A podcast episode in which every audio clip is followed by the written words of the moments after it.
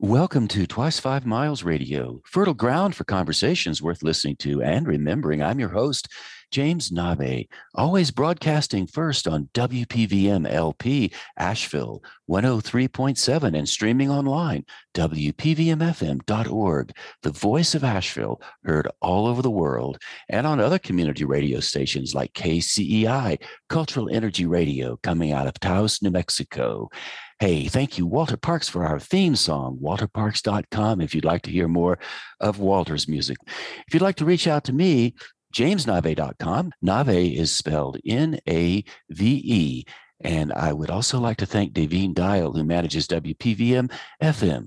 That's WPVMFM.org if you'd like to know more about that. And if you write and you would like to join me on Saturday morning at noon Eastern Time, 10 p.m. Mountain Time, I host a writing workshop with my good friend and collaborator, Allegra Houston. It's called The Imaginative Storm Writing Prompt of the Week. So if you'd like to storm your imagination and let your imagination lead the dance with your rational mind and write something fanciful and read it to a group of people who gather every Saturday morning, the door is always open, imaginativestorm.com. That's imaginativestorm.com.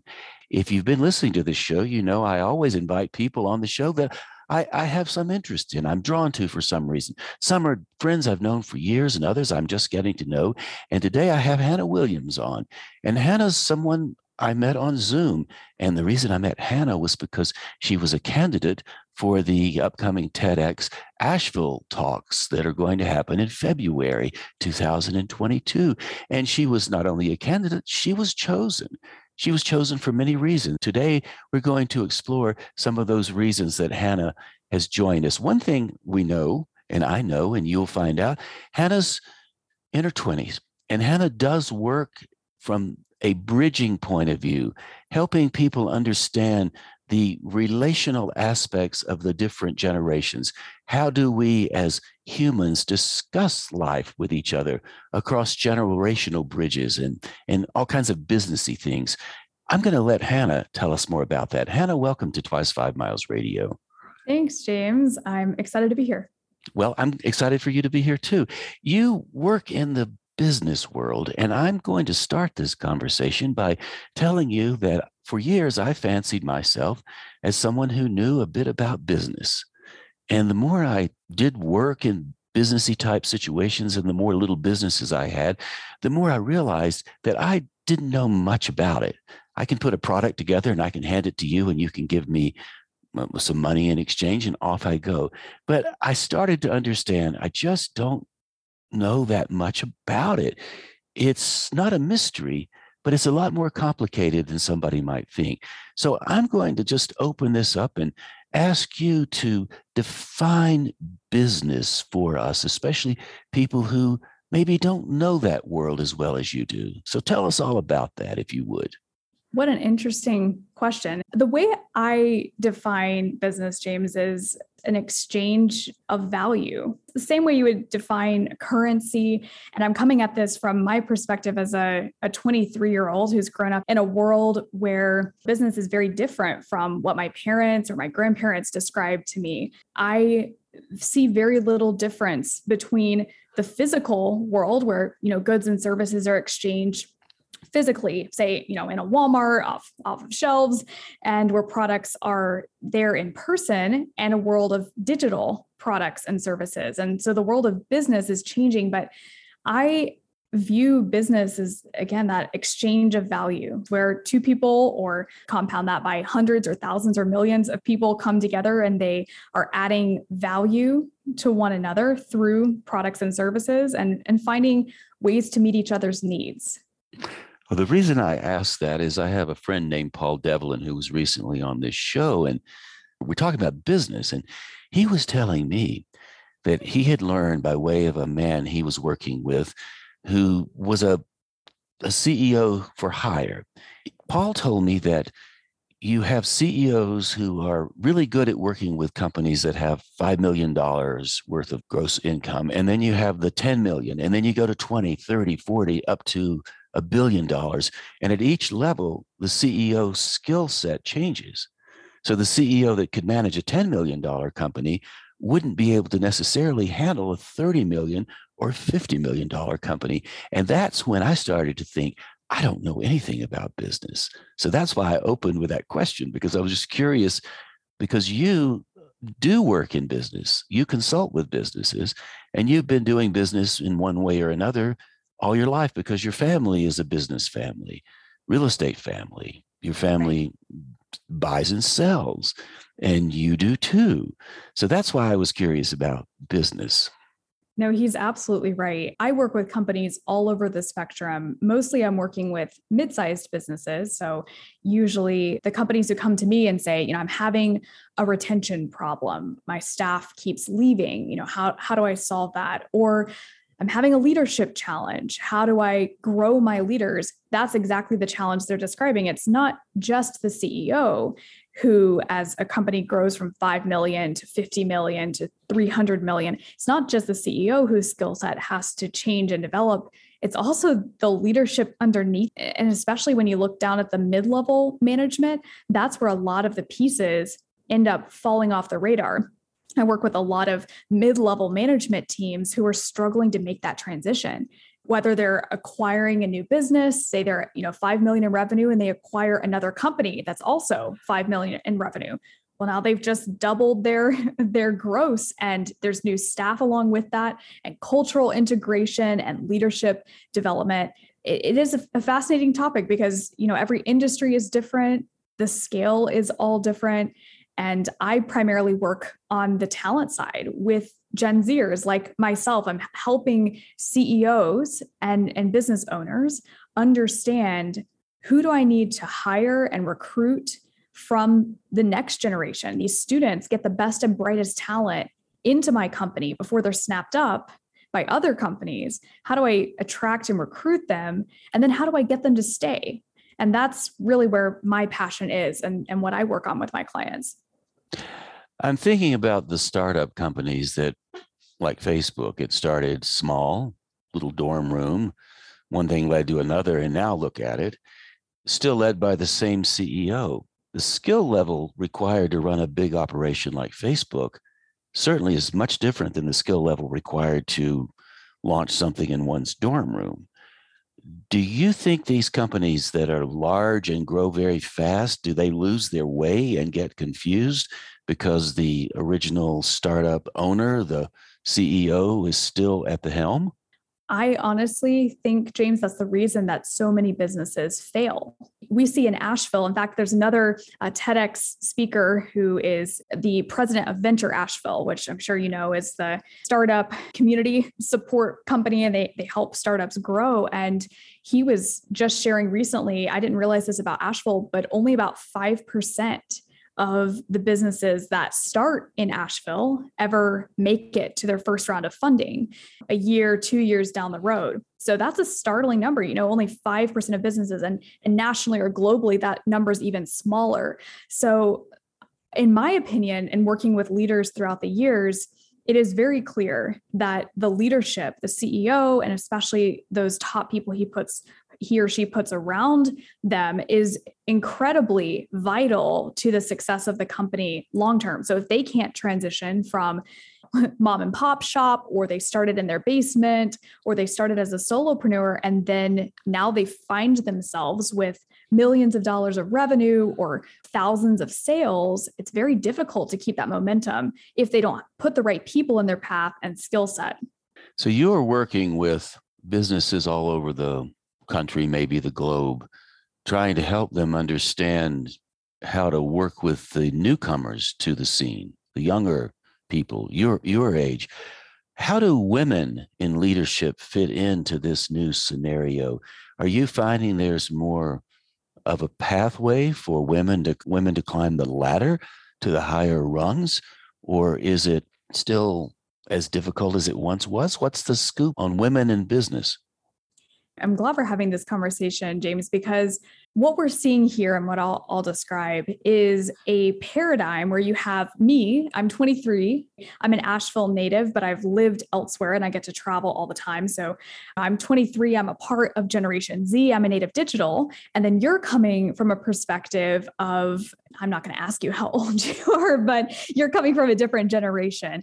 And so when we think about topics like women in leadership, for example, my perspective as a Gen Zer and my generation would share this is we can't fathom a world in which every single person does not have the same opportunity. In our head, it's very clear to us that there's incredible value from having a diverse perspective on any leadership team or board of directors. And that includes women and men, it includes people of color, it includes people from other countries who don't come from the same native language, it includes people from different socioeconomic backgrounds.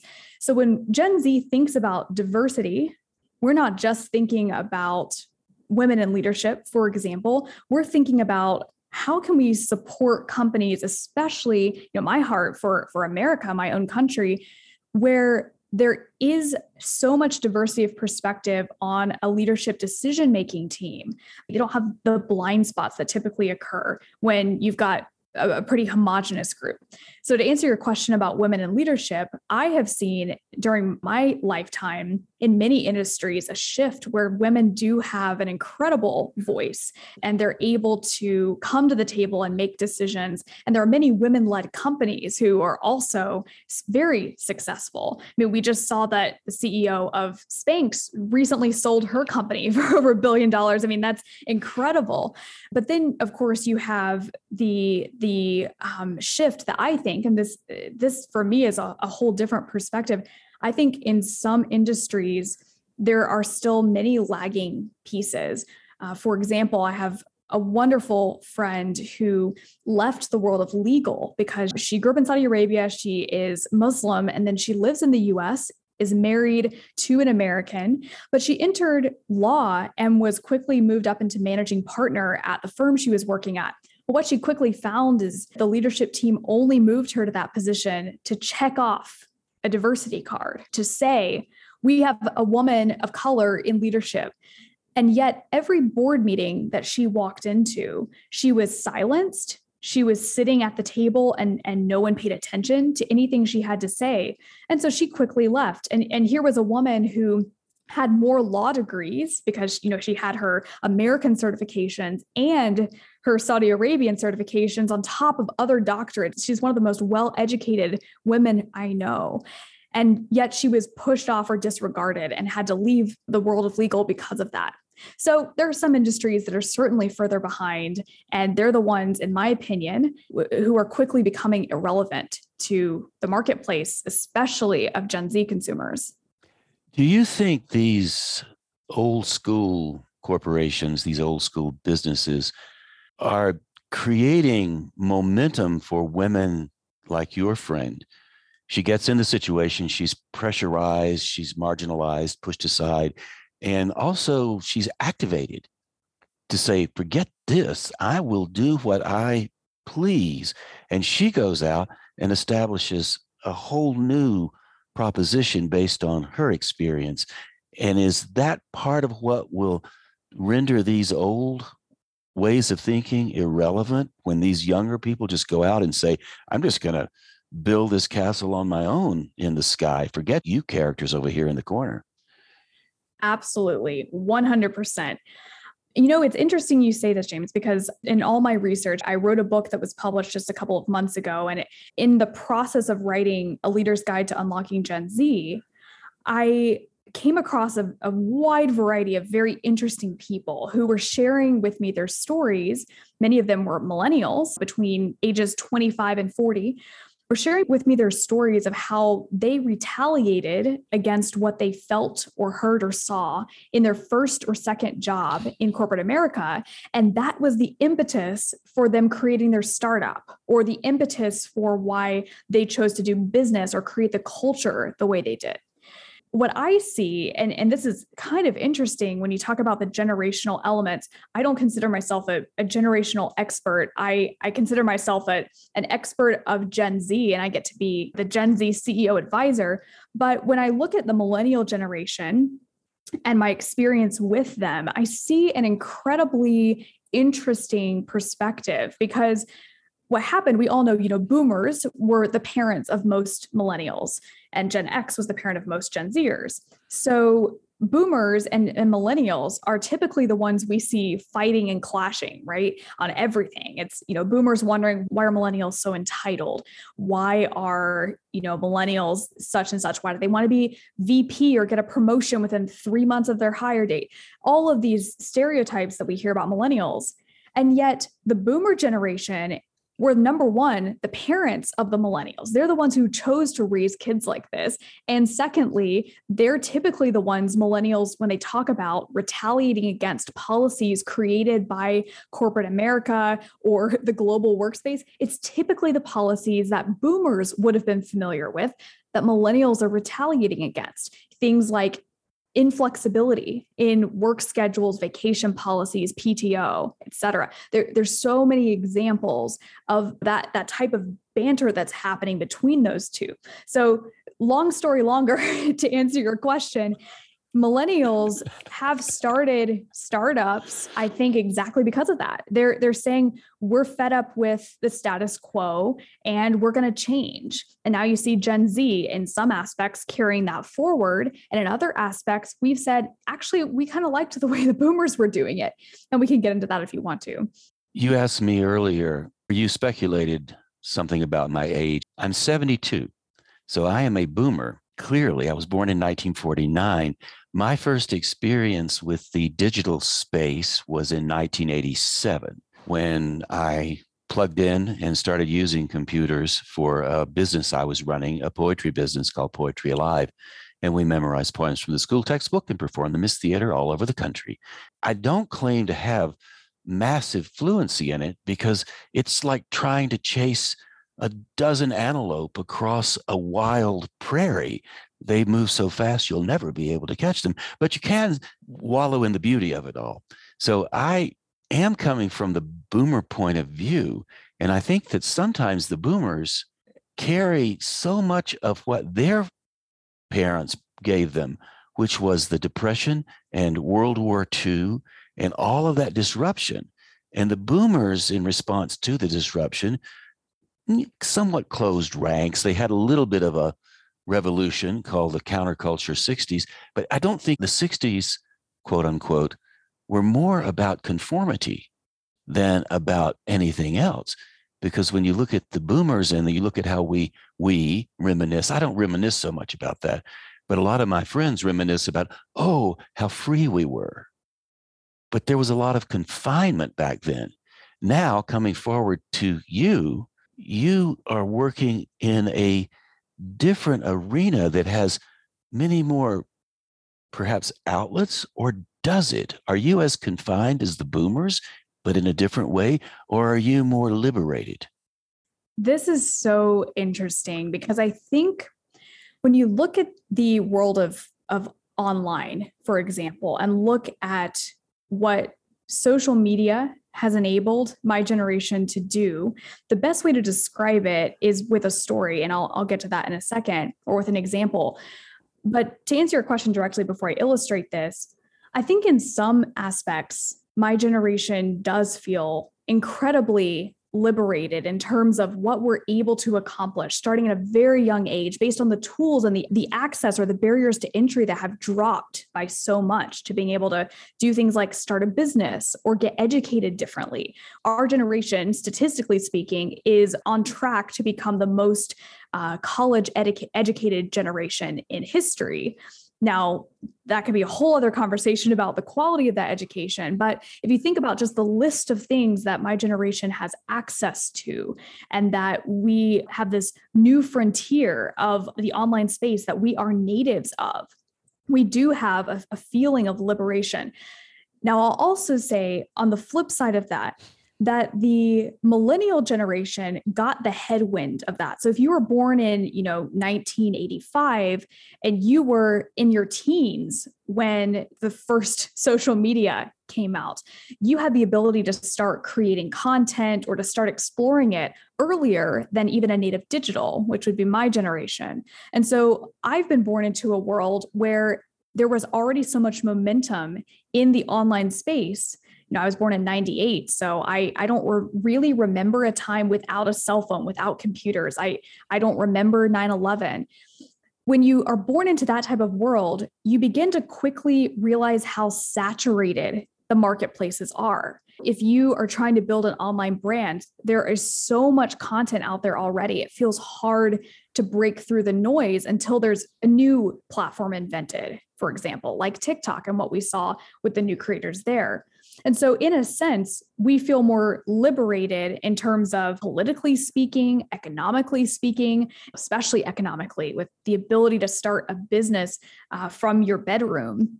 There's incredible liberation in terms of art and freedom of expression and music. And look at Billie Eilish and how she created the most incredible album that has, in my opinion, from my generation has ever existed, and won however many Grammys she won from that, from her bedroom with a brother as a producer.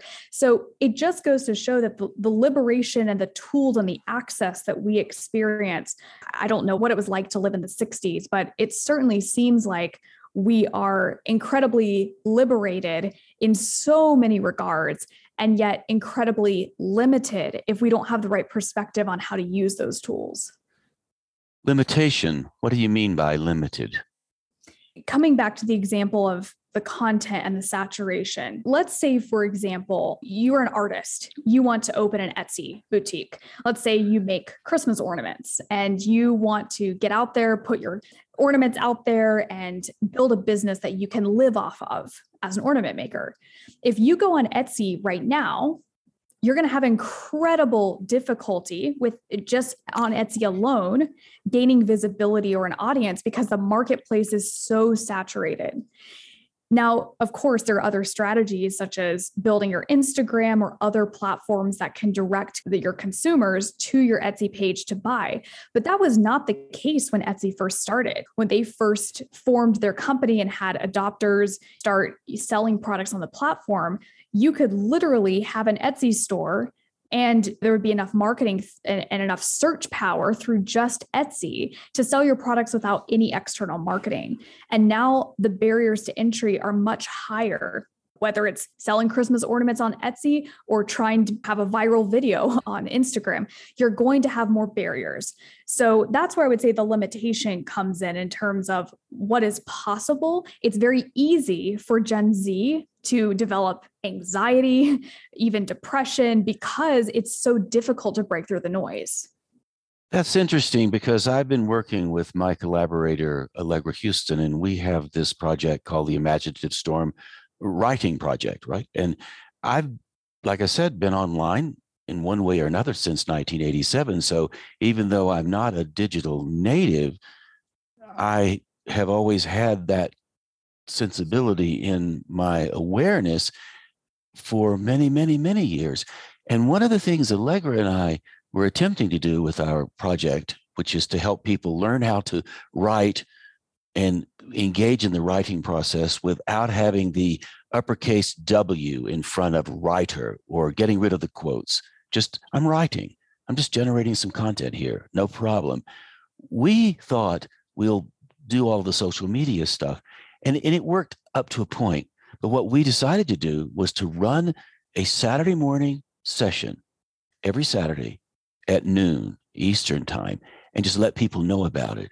And over the last 8 months, even though we don't have a massive base, the base we have, which is about 60 people who drop in and out of this, they invite people along the way. It's a very loyal base of people who now are starting to buy things from us. So it's that idea of developing a true fan.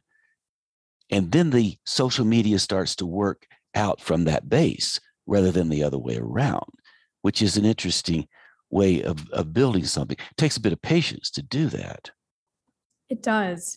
Well, and what you're talking about there is something powerful that every generation who has access to social media has the power in their hands to do, right? It's to create a community and to become the leader of that category niche. If you know what your differentiator is and the community that you build resonates with that strongly, you're going to be the choice. If someone's saying, you know, I don't know how to be a writer, I get writer's block or whatever they're struggling with.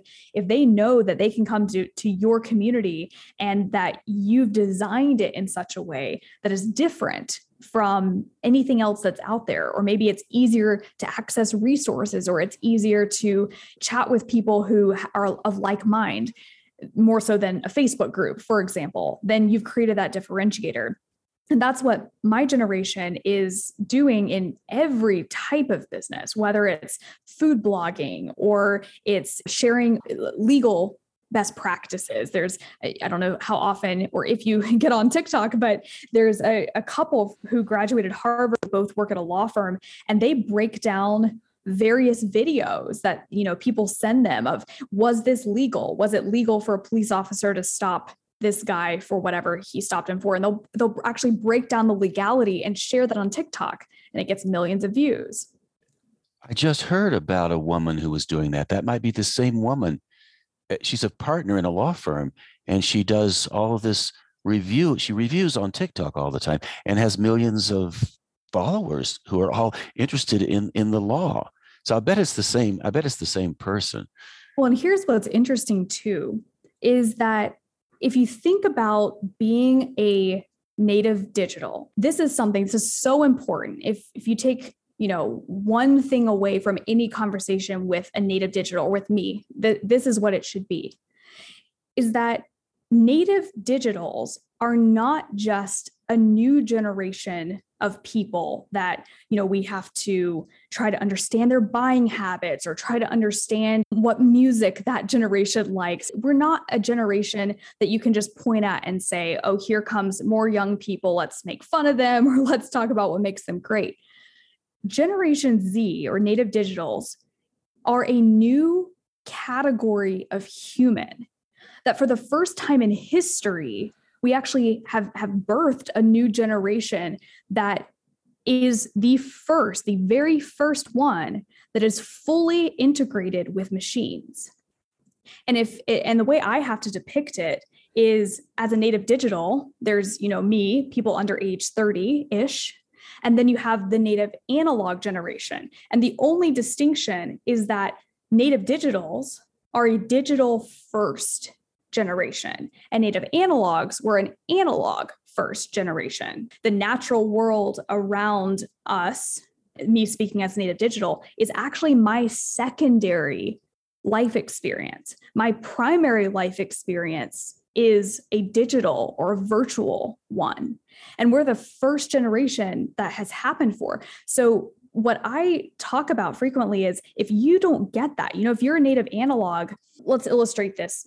Let's take a country, say North Korea.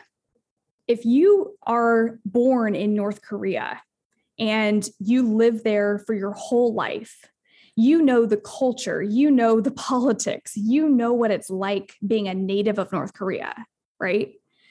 If someone from America moved to North Korea, say that even if they were in their teens or their 20s, they're never going to understand what it is like to be a native of North Korea because they have not had the same lived experience. You know, you can try to adapt to the culture. You can learn the language. You can learn about the people around you. But truly being a native takes being born into that language, that culture, understanding what they value, why they do things a specific way. And anyone who moves that drastically from a country like America to one like North Korea understands that you can be a cultural immigrant. You can immigrate somewhere and learn what it means to be an immigrant and adapt to a culture, but it's not the same as being a native.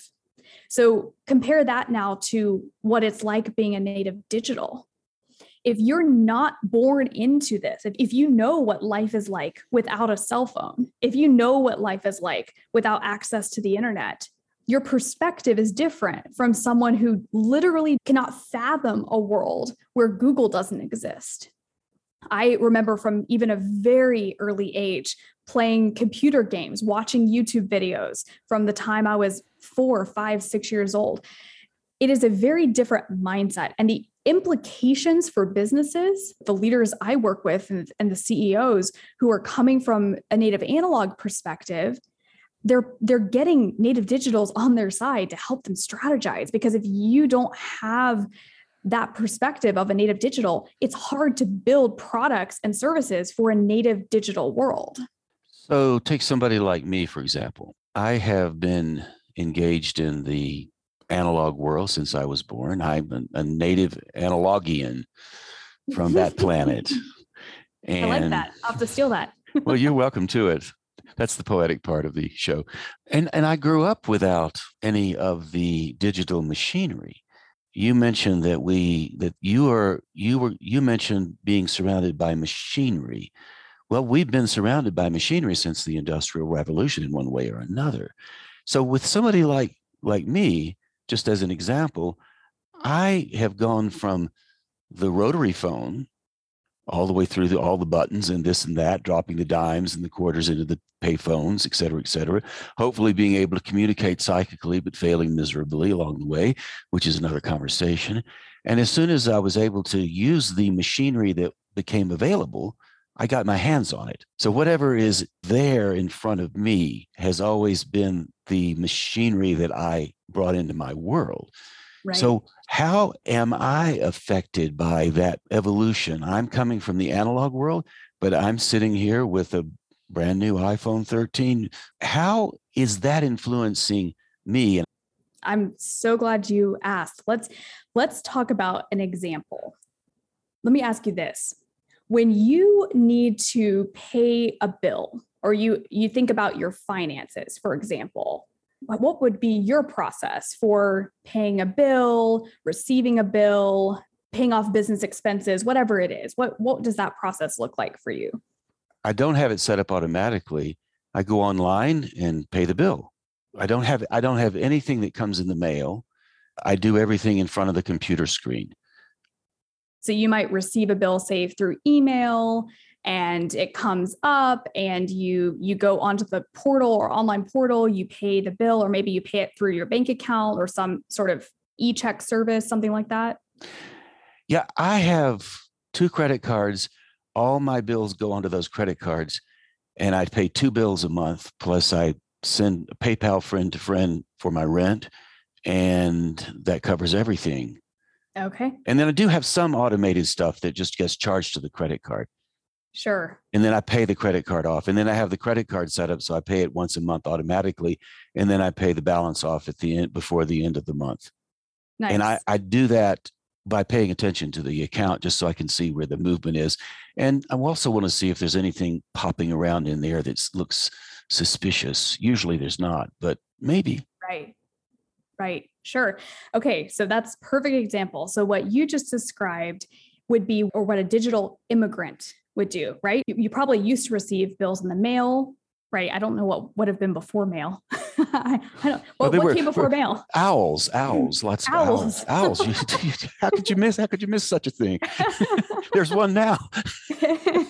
Maybe they came through, I don't know, mail and fax, right? Something like that. And then you probably had, the physical bills on your desk, and then you would pay them through a check or whatnot, right? And, You may receive them through email. You could pay them through PayPal or pay them online in a portal, right? So as a digital immigrant, so as someone coming from a place where you had different forms of bill pay, right? You had the mail come in, now it's email, and you're paying online. Here's how a native digital would pay their bills. Native digitals as a whole don't know how much is in their bank account. They instead, we have apps that ping us through automated intelligence, through artificial intelligence, that tell us, hey, Hannah, you've spent too much this month on food. Make sure you don't go out to eat with a friend tonight. There is automated intelligence that tells us now from our bank accounts and from the apps that we have set up digitally to ping us and tell us, hey, you need to pay this. hey, you probably should not be eating out tonight, or you need to cancel this subscription to be able to make your power bill payment this month. So the difference is, it is a different way of accomplishing the same goal. As a digital immigrant would take the traditional forms of paying a bill and immigrate it onto an online platform, a native digital who has no recollection of how, say, physical bills in the mail ever came, or what came before that, other than watching The Office, maybe, had to know that there was such a thing as a fax machine. We actually come at anything from investing to education to how we pay our bills from a perspective that artificial intelligence is going to tell us what to do. Obviously, you know, me as someone who's bridging this gap, I think there's a whole lot of problems that can come from that. And I think there's a whole lot of incredible efficiencies that can come from that perspective. So you could take literally any other example. Education. During COVID last year, you had schools everywhere across the world switching to Zoom, right? You had something that was happening in person begin to happen over Zoom. The only thing that changes, of course, is the screen between our face, right? Then you have a native digital perspective and companies that are creating products and services for native digitals. Think of Khan Academy. Khan Academy has been around for years, and through COVID, they exploded. Why? Because they're not approaching education as something that can be done in person or migrated onto Zoom. It's not you say, James, you're the teacher. You're not just sitting there teaching me from where I sit how to do my school or whatever it is, math, science. Khan Academy has transformed the learning game to where there's learning on the student's own time through videos and education courses. There's artificial intelligence that modifies and adapts to the student's learning, their personalized needs. So the transition here is that the now and the future of every single industry is shifting perspective. We're no longer just taking analog ways of doing things and making them digital. We're actually creating from the start a digital way of doing things. And that is what native digitals are accustomed to. I have to ask this question.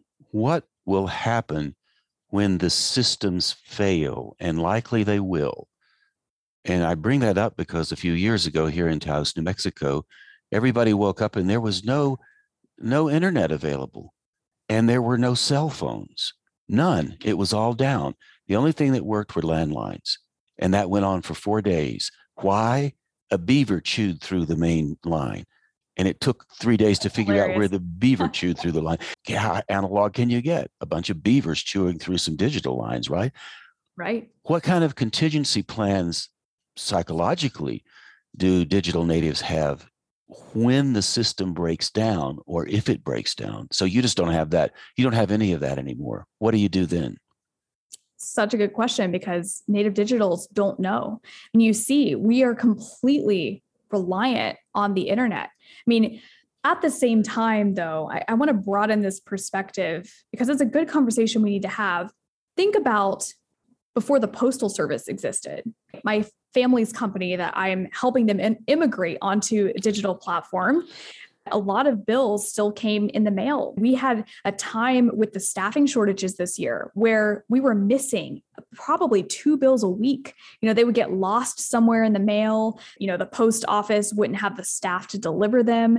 It was incredibly disruptive to the business because we hadn't converted those particular bills to an online platform. And so I guess my question back to anyone from another generation is, haven't there always been systems that we rely on that are integral to how we function both personally and in our businesses, that if they fail, there isn't really a contingency plan? If a letter gets lost, you can't go solve that problem yourself by going and physically looking for the letter. You have to rely on the post office and their organizational system, their staffing, their ability to locate that.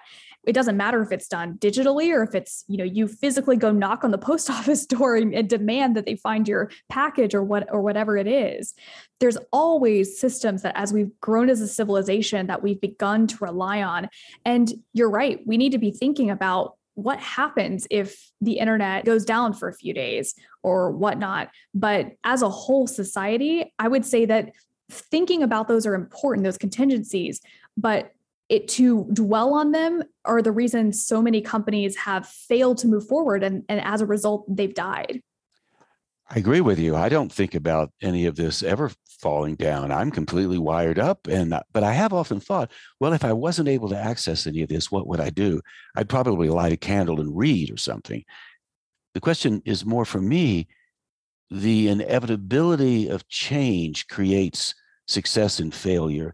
And when systems fail, people generally just switch and do something else. I would like to think that the digital natives and the analog natives have that in common. The system fails, they say, okay, that's failed. Now I'll go over and do this. Absolutely.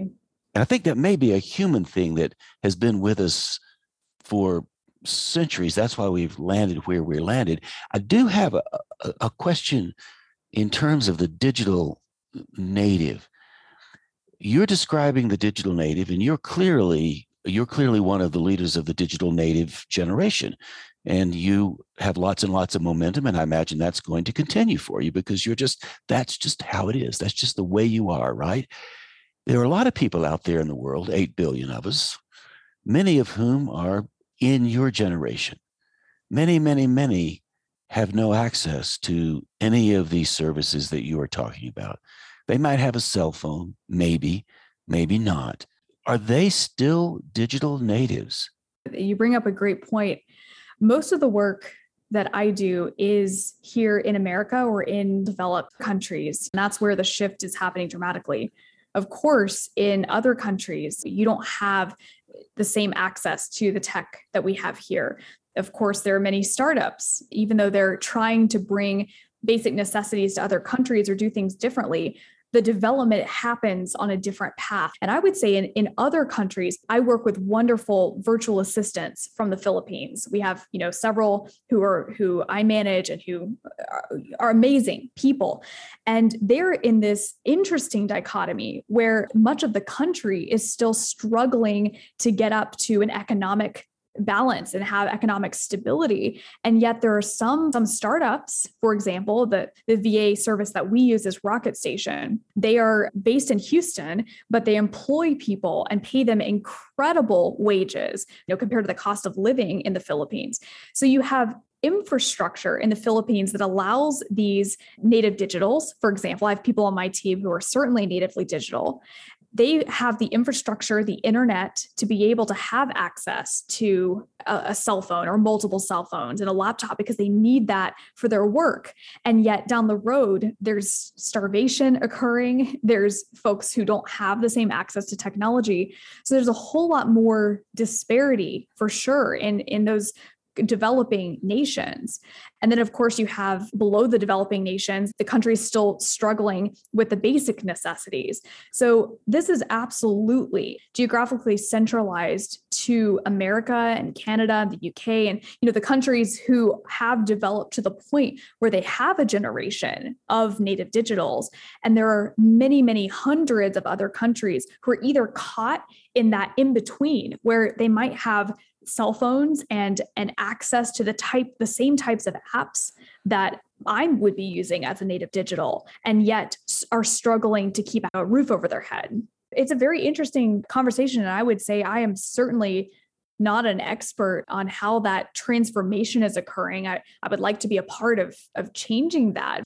Well, it strikes me this idea of the digital native and then the digital immigrant from the analog world. It's a borderless concept. So when you go to the Philippines and you go to Metro Manila, it's 20 million people, and you drive down this 8-lane road called EDSA, and you get to EDSA by going through some of the slum areas, and then you're going down the 8-lane road, you cross the bridge, and you turn the exit, and you through a few slum areas, and then a quarter of a mile away, you bump into the Bentley dealership, which is sitting right there in Makati City, which is the vital district where all of the people do their business work internationally. In Manila or in the Philippines, you have that contrast between people earning $7 a day in the city, maybe $5 a day out in the country, to people owning apartments in the Upper West Side because they need to go to school at NYU. So you have those contrasts all over the world.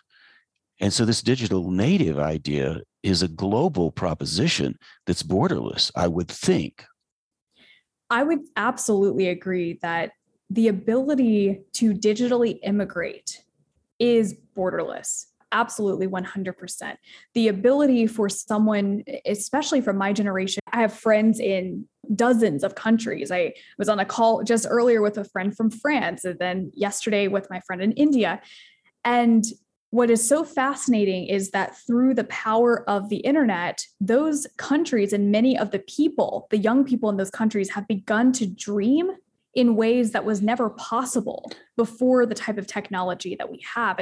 And you know, you hear all over the next Elon Musk is probably going to be a young girl from India who has a brilliant science and math potential and gets the opportunity to travel or to go to a school that unlocks that potential in her. And I 100% would agree with that the access to the technology, to the internet, has created a borderless society where the ability to immigrate into the capabilities that the internet offers are 100% there. I would say that probably the distinction in my head is that many of those young people have not had the opportunity to be native digitals. They're certainly digital immigrants, but not native digitals. So in a sense, you could probably say what the millennials experience is probably similar to what they're experiencing. Maybe they were able to move as a teenager or as a college student, able to move into the hub of the city where they were able to gain access to technology. And they've begun to use that. And I think that's incredibly exciting to see. It might be fair to note that these people you're describing who aren't digital natives, although they're the same age you are, would it be fair to say they're digital dreamers? Absolutely. Which is similar to the digital native. The analog people are digital immigrants. They're not dreaming in digital space, but the dreamers can dream in digital space, even if they don't have the full access. We're coming to the top of the hour, and I do have one other question for you. You have a wonderful smile and sparkly eyes, and you couldn't be more excited about your future.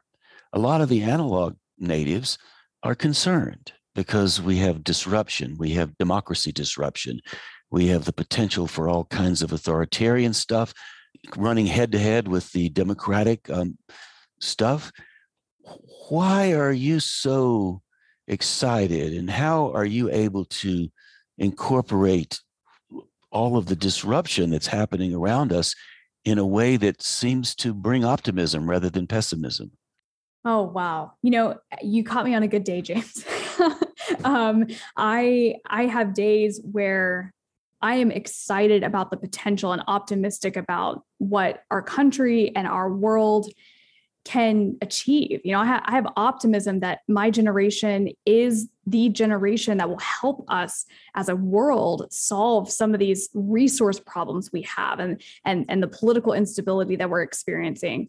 And then on some days, I'm overwhelmed by just the absolute chaos and the absolute inability to have authentic conversations between generations anymore, or between different political parties.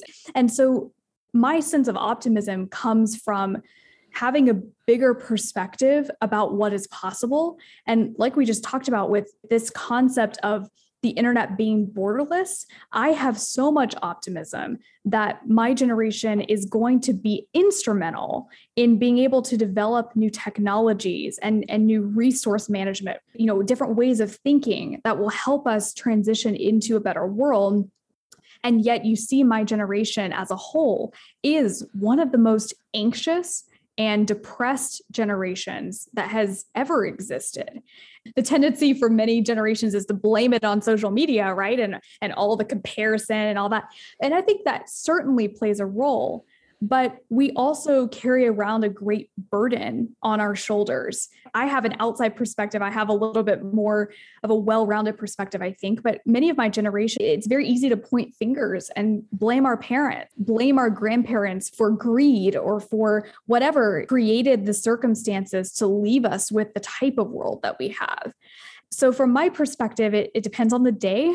Honestly, it's, you know, some days I'm incredibly excited about what's possible. And other days I empathize greatly with my generation. You know, I had friends last year during COVID who had bachelor's degrees and were getting turned down for grocery stocking positions because of the companies that weren't hiring. That type of instability is very difficult to have, you know, have gone through two economic recessions, to have gone through all of the crises we've seen and the conflict in the past couple of years. It's incredibly different when you are, you know, a teenager during some of your most developmentally challenging years, and you're experiencing all of that overwhelming conflict and you watch the news and it's just scary and frightening.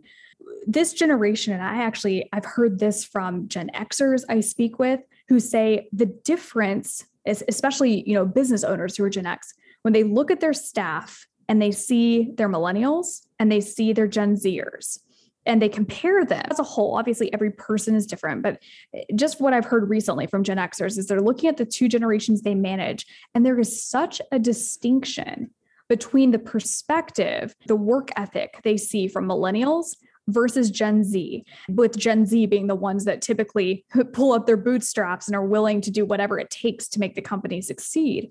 And I really believe truly with all my heart that work ethic, that sense of pragmatism that comes with my generation and how we were raised and the environment we grew up in, that drive is what's going to carry our world forward. It's the reason that I have so much confidence in my generation, despite all the times we make fun of Gen Z for being those TikTokers or whatever we want to call them.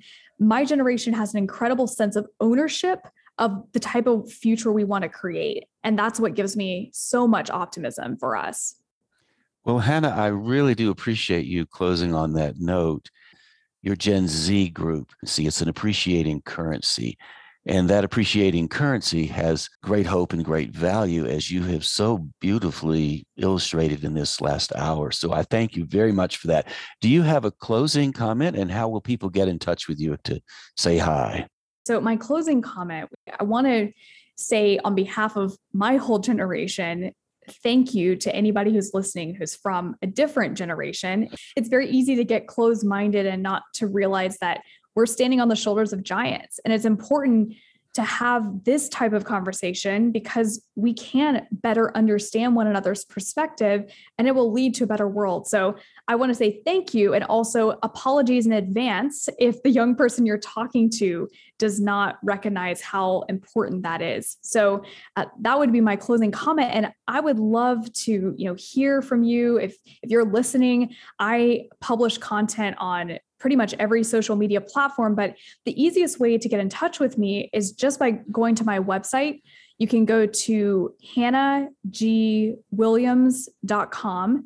If you type / and I think I did it as twice. Yeah. /twice for this show, then you can specifically go on there. And if you're a business owner listening, or you're a leader and you're managing Gen Z, then if you go on that link, hannahgwilliams.com /twice, there is a pulse check I developed for this show where you can go on and see how well you're doing, your business is doing, attracting, recruiting, and retaining Gen Z. Just go on there and see how you're doing, you know, check up, see if there's any areas that you can improve on, because I don't want you to become irrelevant in the next 15 years. What I would encourage you to do, of course, you're also welcome to email me. My email's on my website, and social links are there too.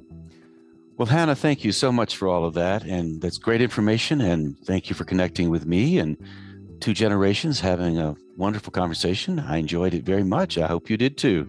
Same back to you. It's awesome to have an authentic dialogue between two generations. We see very little nowadays.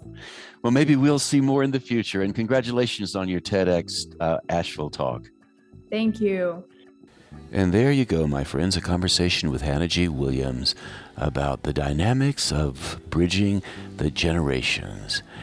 And on that note, I'd like to say you've been listening to Twice 5 Miles Radio, fertile ground for conversations worth listening to and remembering. I'm your host, James Navé. We're always broadcasting first on WPVM LP, Asheville 103.7, and streaming online, WPVMFM.org, the voice of Asheville heard all over the world, and on other community radio stations like KCEI, Cultural Energy Radio out of Taos, New Mexico. Thank you, Walter Parks, for our theme song, WalterParks.com, if you're interested in any of Walter's music.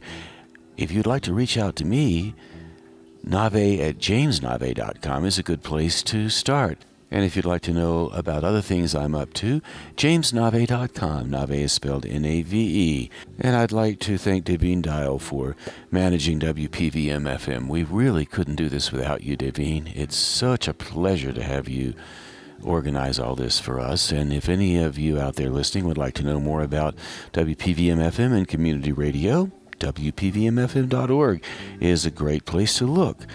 And I'd also like to mention, as I do every week, I host a writing gathering every Saturday morning with my creative collaborator, Allegra Houston, 10 a.m. Mountain Time, noon Eastern Time. If you'd like to tune in, it would be a real pleasure to have you be part of our group, imaginativestorm.com, imaginativestorm.com. So thank you ever so much for tuning in, and I do hope you tune in again next time. And until then, I'll catch you on that turnaround somewhere down the line.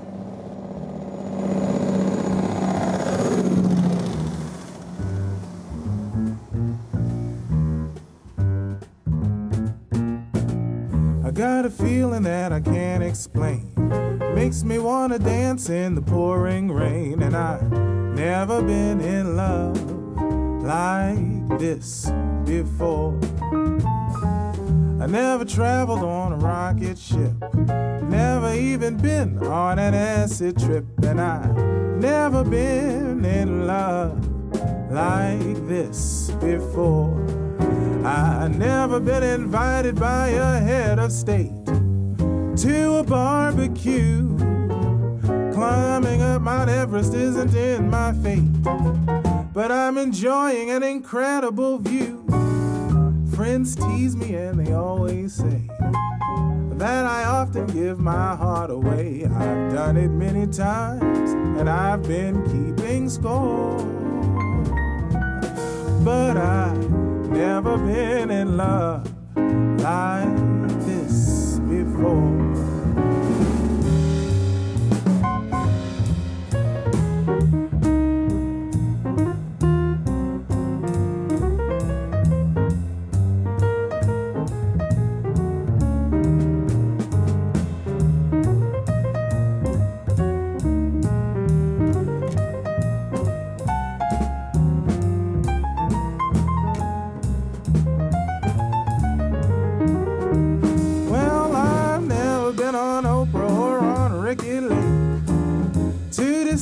My deal, but I should go to Dr. Phil to get his take on the extraordinary way that I feel. I never bungeed from a cord, clinging tightly to my life, dear Lord. I found a different thrill, and baby, I need more, 'cause I've never been in love like this before. No, I've never been in love like this before.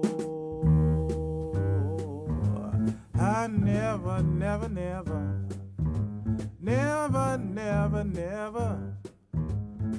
no. And it feels so good, and it feels all. Should